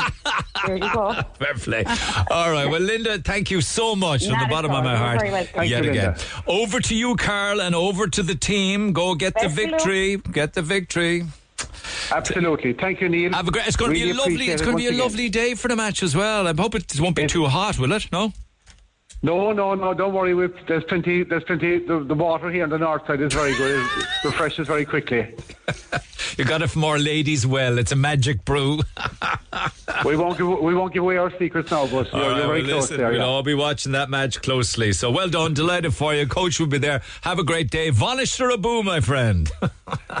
God, Margaret. Get it off your chest. Call Neil Prendeville now on 0818 104 106 Red FM. And also with the fabulous weather we're having at the moment, and it would be great if we have a superb summer. You have an opportunity on Friday, courtesy of yourselves in Carewswood Garden Centre and Cafe in Castlemartyr, to score for yourself a super deluxe Weber Genesis gas grill barbecue. If you were to buy this, it would cost you nineteen hundred euro. It's everything you need uh, for the back garden, or whatever the case may be. You can. Uh, you can cook your breakfast on it. You can roast chicken on it. You can make pizza on it. it's a must have summer machine. And as I was saying earlier in the week, I wouldn't be surprised if it's Bluetooth as well. So that's given away on the air on Friday morning, courtesy of yourselves and Castle and Carrow Woods, Carew Woods um, Garden Centre and Cafe in Castlemartyr. They're in there behind a fabulous 19th century walled garden. It's a family business. Everything goes on behind the walled garden. So that's on Friday. But talking about walled gardens, from one walled garden to another, uh, I was saying on the air yesterday, or maybe yeah, maybe it was Monday, that we have three different communities now who really are pushing back and trying to do the best they can for their local community. One is Blackpool with regards to Bus Connect. The other is Douglas with regards to Bus Connect. And the third is in and around the Beaumont area. Again, very much to do with Bus Connect. But I mentioned the whole walled garden.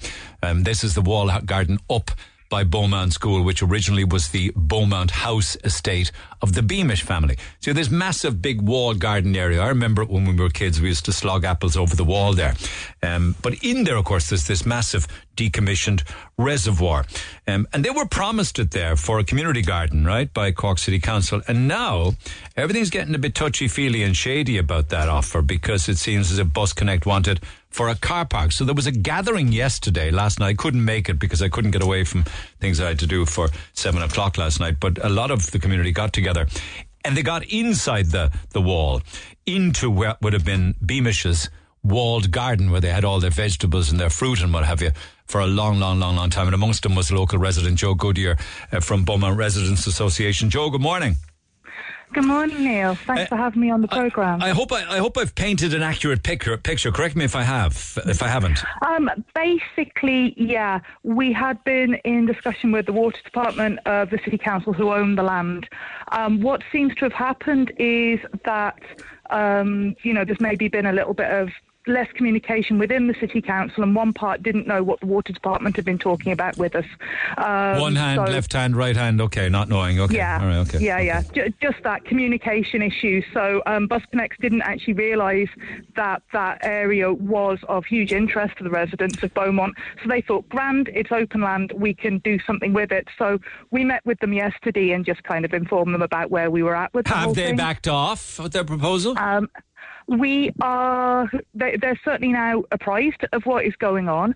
Um, and, you know, they can see that there's value in having the community garden there for the local residents, for the local schools, you know, for everybody. And, you know, we've also been able to point out to them that um, putting a car park in there might actually lead to a lot of antisocial behaviour right next to houses as well. So we, they are meeting us um, next week actually on site because we found out that they'd not actually set foot in the site Oh, sure. and they seem to think it was flat. Sure, a lot of the which it is plans. Sure, a lot of the plans. I mean, this isn't for you to Yeah. respond to, but my criticism: a lot of these decisions are made in Dublin, and nobody actually walked any of the routes. But go on anyway.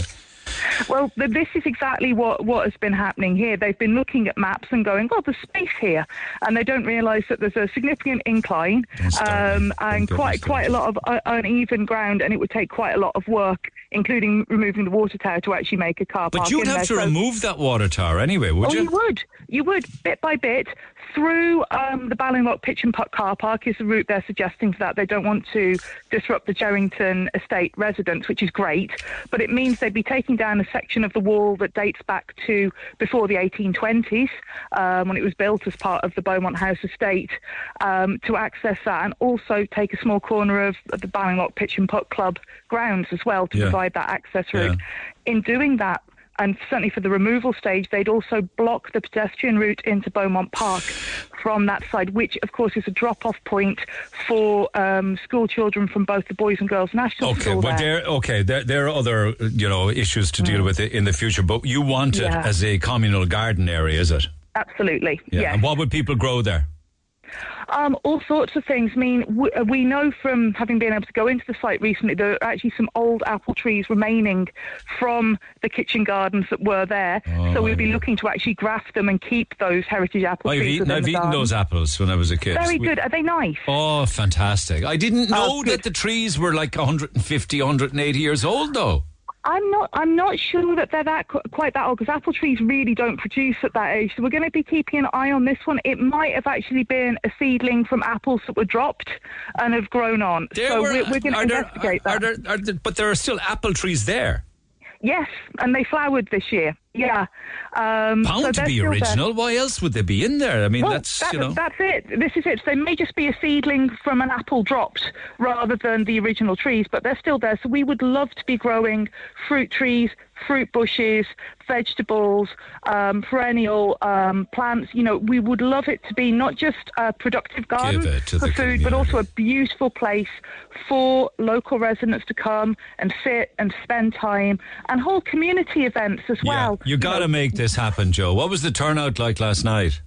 We had around 50 people out last night, Yeah. and that doesn't include people who I've taken into the garden at other points in time. So there's huge interest. We've now got about 40 people in the community garden WhatsApp group. So these are the people who are actively wanting to be on the ground with the tools out in the garden getting things done. With huge support from the schools and the residents association uh, and people in the locality because the Yeah. schools would like to be using that space Totally, too yeah. because it's safe and enclosed. We're hoping to put a sensory garden in. We're hoping to basically have an outdoor classroom and some wild areas. It's it's a huge, huge resource and opportunity Just for the his- area. historically, you're, you're a professional, qualified medical herbalist and a botanist and a horticulturist and what have you. What, what do you think the Beamishes grew there?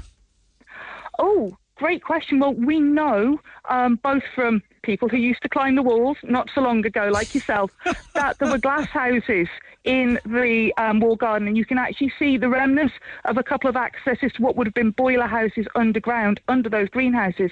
So that means at one point they had heated greenhouses that could have been growing, you know, exotic foods like peaches and pineapples there, and that was certainly the fashion for wealthy people. at the that pineapple time. was a status symbol for the wealthy on Leeside, that if they could import it and put one on their dining room table, they were very posh. Absolutely. Well, potentially they were trying to grow them there because it looks like they had heated greenhouses. So they would have had all kinds of fruit within that. They would have had um, grapes and peaches and almonds and things like that going Amazing. on. And outside, it was a six acre wall garden. And so they would have had all your standard crops for feeding in a whole estate worth of people. So you would have had your potatoes and carrots and cabbage and so forth. But you'd have also had greens and um, who knows, parsnips, the whole kit and caboodle. I'm actually in touch with um, a local food historian who's hopefully going to fill in some of those gaps for us because we'd really love to be growing some of the heritage vegetables that would have been appropriate for the I site think, as well. I think it would be a great way to round the circle back to the origins of Beaumont That's there are no foundations, though, of the house. Um, nothing evident, anyway, is there? I mean, I could never find any. no. Um, as far as I know, it was burnt down in the 20s, and the site of the house is now where the Beaumont schools stand. So that's why you won't see anything because there's under a lot more building material. I see. Um, I see. I so see. yeah, there's nothing above ground apart from the walled garden. Um, there was an ice house, but that um, was removed when they created Beaumont Quarry. I was under where the ice house was. When you say an ice house, what did, did that make ice? Forgive me. Um, no, that it's where they stored us. It, it was basically what we did before we had fridges. If you had a big estate and could afford uh, afford an underground store, cold storage of food, then you'd bring in ice. You'd store your food in this cool underground place so it didn't go off. Um, but again, only available to the big houses. Only available to the very wealthy. Well, listen, Absolutely. I hope you stay in touch in the coming weeks and months with regards to your progression and, and your success, hopefully, ultimately, in, in getting what you wish, because it'd be great for the local community. It really would, wouldn't Oh, it? it would it would be amazing, Neil. I mean, it, Yeah. it, it would be so beneficial all the way around. We will definitely stay in touch, and you know, thanks for bringing us on to talk No, it's it lovely. today. And it's also lovely on behalf of my late mother because she was one of the founding members of the Beaumont Resident Association when those hou- when ah. those houses were fir- first built way back in the early 60s. So there you go. Yes. Listen, Yeah. good Oh, to catch up. good. Listen, nice talking to you. We'll be Nice uh, we'll be chatting again, Joe, as things go ahead, all right? I hope so. I hope so, Neil. Thanks for that. Bye, Joe Goodyear over in Beaumont. Neil, by text, you know these bus corridors that they are putting into Cork. They've not provided details to the public like private cars or people living on these routes or people who pass through won't be allowed to use their private cars on these corridors. Even people who live there. Well, an awful lot of spaces are going to be gone um, from the from the roads, like because uh, it'll be a it'll be a many of them will be thoroughfares, and uh, like I know, for instance, on the Douglas Road, where there would be parking for the chemist, for instance, or um, Nick Flynn's GP sur- sur- surgery areas. All gone. Um, but anyway, listen, just before I go for the day that's in it, there's a big event coming up in the Everyman. Uh, It's called Jokes for Stroke. Uh, it's in aid of the Cork Stroke Support. They're a charity based in Mahon, um, set up in 2010 in St. Finbarr's Hospital. Um, and they do Trojan work, providing great services for stroke survivors and their families. Now, there's only a handful of tickets available for Jokes for Strokes, and uh, Cork's got a great comedy scene, and those involved in this gig are Chris Kent. He's put together the funniest crew for this one-off show, um, and he will be joined by our very own Red FM's Laura O'Mahony, with Andrew Ryan, Sinead Quinlan, Bernard Casey, and a host of others, and they have all um, waived their fees for this gig tomorrow night at the Everyman, um, and all of the funds will go directly to Cork Stroke Support. There's only a handful of tickets left for tomorrow night's gig. You can get them at everymancork.com. But I have a pair of tickets to give away on today's show right now. We'll take caller 10 on 0818 104 106. It's on in the Everyman tomorrow night if you can go. So don't call unless you can definitely go because these will be in big demand. Call at 10 0818 104 106. Well done to all of the comedians who are giving their time free. It's a wonderful gesture and a lovely thing to do. For all other business, we'll pick it up in the morning. You can text 0868 104 106. You can email Neil at uh, redfm.ie and indeed you can pick up the phone on 0818 104 106. Can I also say congratulations to Strand United in Vickerstown on winning promotion to the Cork AUL Premier, Premier A League for next year. A great achievement on the 40th anniversary of the club. And that's a Malloyne supporter and a loyal listener. Little later on, we will put up a poll. Just curious, I just want to feel the temperature of Cork people with regards to assisted dying. Following my chat with Tom Curran, you'll have an opportunity to comment or indeed vote as to whether or not, if we put up an opinion poll piece, uh, how many people in Cork would be in favour or not in favour of assisted dying legislation. Have a good day.